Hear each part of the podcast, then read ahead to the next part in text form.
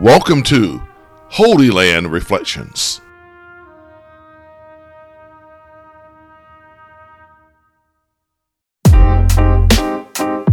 Affirmative action, a Jewish roadmap on what to do next. The Supreme Court, in a 6-3 ruling, has ended affirmative action, a nearly 50-year practice of using race as a factor in college admissions, hiring, and other decisions. Affirmative action's aim was to level the playing field, giving previously discriminated minorities an opportunity at acceptance at elite universities, employment, and other endeavors. For many, including this writer, affirmative action has been a success. Minority enrollment and graduation increased significantly in the nation's colleges. Employment opportunities were expanded, creating a solid cadre of minorities with educational and business experiences that grew stronger families and increased minority wealth, generating a stronger minority middle and upper class. Affirmative action critics, including a majority of the Supreme Court, believe that past discrimination notwithstanding, race should not be a tipping point factor in education, employment, and other decisions. They view affirmative action policies as handouts to unqualified minorities, taking valuable educational opportunities and jobs away from qualified whites. While the ruling guts affirmative action, it leaves intact legacy admissions, a tool used by schools to admit the sons, grandsons, great-grandsons, and other kin of alumni. So when my granddaughter Nina applies to Harvard, her application will compete with legacy applicants, who are mostly white. The ruling is a setback, but it's not the end. I'm reflecting on the Jewish experience as I write in the late night here in Jerusalem. Deported to Babylon, God, speaking through his prophet Jeremiah, told them to prosper in the land that they've been exiled in. The end of affirmative action is not an exile, it's an opportunity to excel. Jeremiah 29:5-11 provides a Jewish roadmap for what we should do next. Number one, we need to build up our schools, businesses, and institutions. Jeremiah told the Jewish people to build houses on the land in Babylon. We must do everything we can to strengthen our secondary schools, giving students greater opportunities to become the excellent students that will be admitted to select and other schools.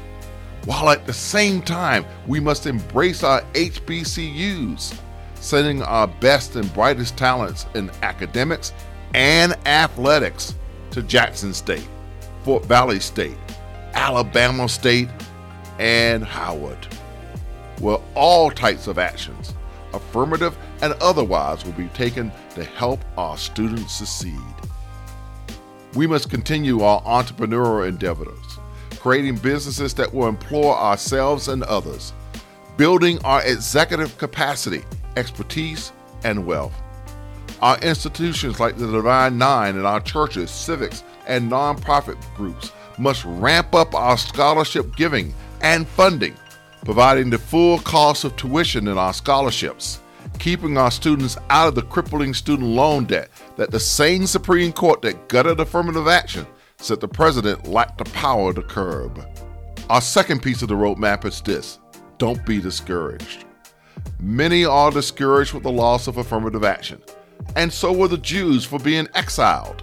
Jeremiah tells us that the Lord has plans for us, plans for our welfare, plans not to harm us, and plans for a future. It is with this hope that we should not despair. It is with this hope that we should continue to apply for colleges, jobs, and other programs. For at the end of the day, it's minority excellence that will earn admittance, employment, and success. And the third piece of our roadmap, we should pray. Jeremiah tells the Jewish people to pray to the Lord for the welfare of Babylon. We should do the same and pray for the welfare of the United States of America. For in Jeremiah 29:7 tells us this: "We seek the welfare of the city where I have sent you into exile, and pray to the Lord for its behalf, for in its welfare, you will find your welfare. Today is the Jewish Sabbath, and as our Jewish tour guides departed to celebrate Shabbat, they left us with this saying, may all you pray for be the least you received. So, on this late night in Jerusalem, I'm praying that every student in the United States has a great elementary, secondary, and post-secondary education, free from taking out any student loans. I'm praying that every person in the United States can be employed at a high-quality, good-paying job. And I'm praying to thank God for his prophet Jeremiah, showing us through the Jewish experience that the end of affirmative action is an opportunity not for exile, but to exhale. Lord, please let this be the least that we will receive.